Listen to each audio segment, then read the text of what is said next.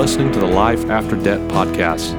I'm Scott Clifton, and this is the show where we talk about how life has changed as a result of becoming debt free and what it takes to build a life that is true to your personal calling. Welcome to episode number one of the Life After Debt podcast. This episode is about what this podcast is about, what you can expect to hear from the show, and why another podcast or show about money. You'll learn about my background and how my worldview influences my opinion, and how it's different than the so called conventional financial wisdom of the day regarding money, spending, saving, giving, investing, as well as careers and pursuing meaningful work. Stay tuned for the first episode, and thanks for listening.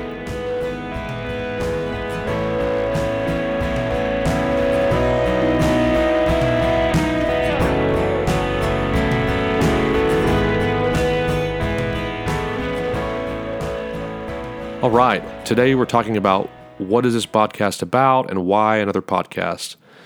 Um, first, you know, I've struggled to establish a career, you know, after receiving my MBA in 2007 and entering the advertising industry in Dallas in May of 2008 with a whopping starting salary of 32,000, right?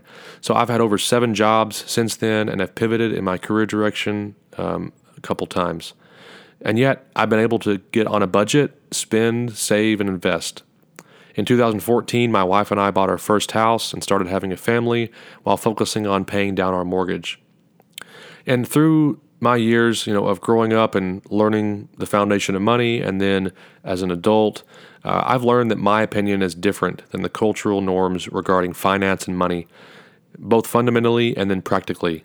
Uh, and I just wanted to be able to share what I've learned and what I am learning uh, to help the average middle class American navigate careers and finances. Those that are in their 20s and 30s getting going and building momentum for the future um, and starting to consider more fully what retirement might look like, what their career trajectory might look like, and all the things involved in um, that process and path. I also want to have guests who are financially free and learn how it has influenced their work careers, giving, spending, saving, and investing. What did they learn through the process of paying off debt? Did their spending, saving, and giving and investing change? And how? You know, practically, tactically speaking, or was it time, resources, and career that changed? How did God use their personal bent and influence their choices after becoming financially free?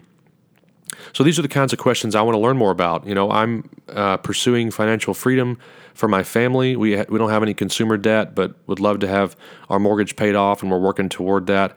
And um, you know, as I've mentioned, my career has taken some some changes and some turns. I've had more jobs than I'd like to admit since graduating with my MBA in 2007. That's uh, how it's happened. It's been the Lord's direction, whether I've wanted it or not. Um, along the way, I've still been able to find work and a career path, and we're about to talk about my background in more detail. But we'll leave a lot of a lot for future episodes based on the feedback that I get from my listeners and the questions that you might have and would like to hear more about. So let's get into my background and why I'm so compelled to talk about careers, income, giving, spending, saving, and investing.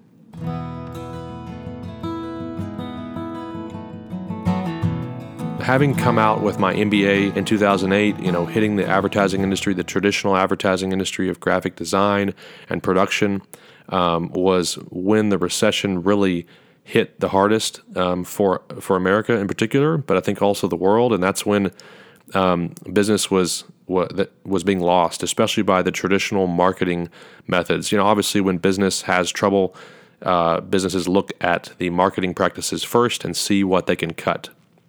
And going into traditional advertising agency, one of the big four advertising agencies, um, I was the first one, the last one in, and then there were three rounds of layoffs after that. So I was there for six months. I had a good experience, uh, but I I um, was thankful that I had some savings, uh, so that I was able to stay in Dallas and transition to another role. Um, and that trajectory um, kind of changed my path. The fact that I lost the first job in Dallas after getting here and sort of started to uh, migrate my thinking and my my understanding of what a career might look like and how I should perceive um, employee opportunities.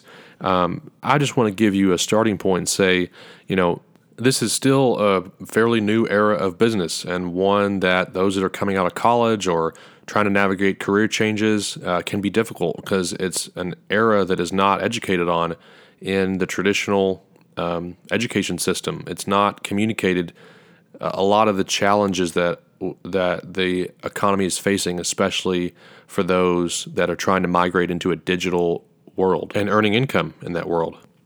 And I'm looking forward to discussing my perspective and learning from different perspectives on how they're they're uh, pursuing financial freedom now that they're debt free, just what they did to get there, and just to help paint this picture of what an average American looks like that's doing the work, that are going to bat every day to spend well, save, invest, and give well, and um, inspire me to be um, to be better in this regard and like be more uh, responsible in how I use the money that God has has um, has given, and that's what I want to focus on in this podcast. What, how can we be faithful in what God has called us to do, uh, our personal bent, our calling, and how we're using our money yesterday, today, and into the future.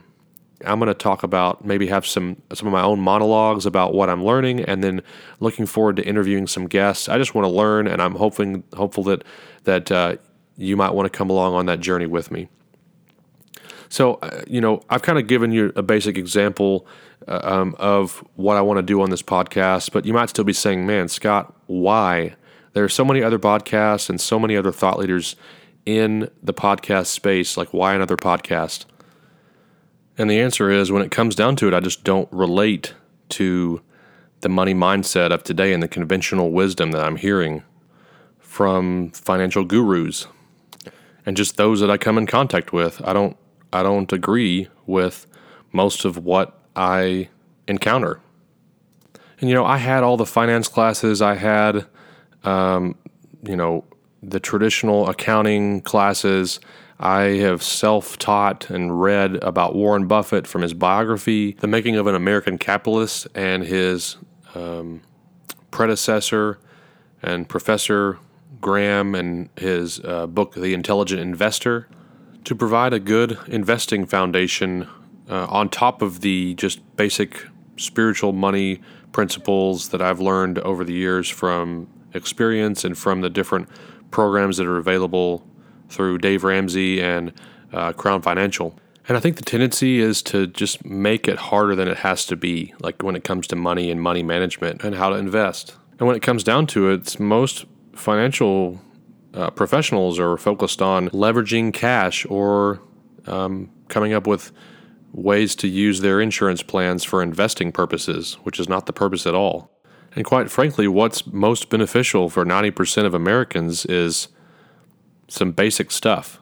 Um, and investing doesn't have to be that difficult if you understand a basic framework for how to look at it.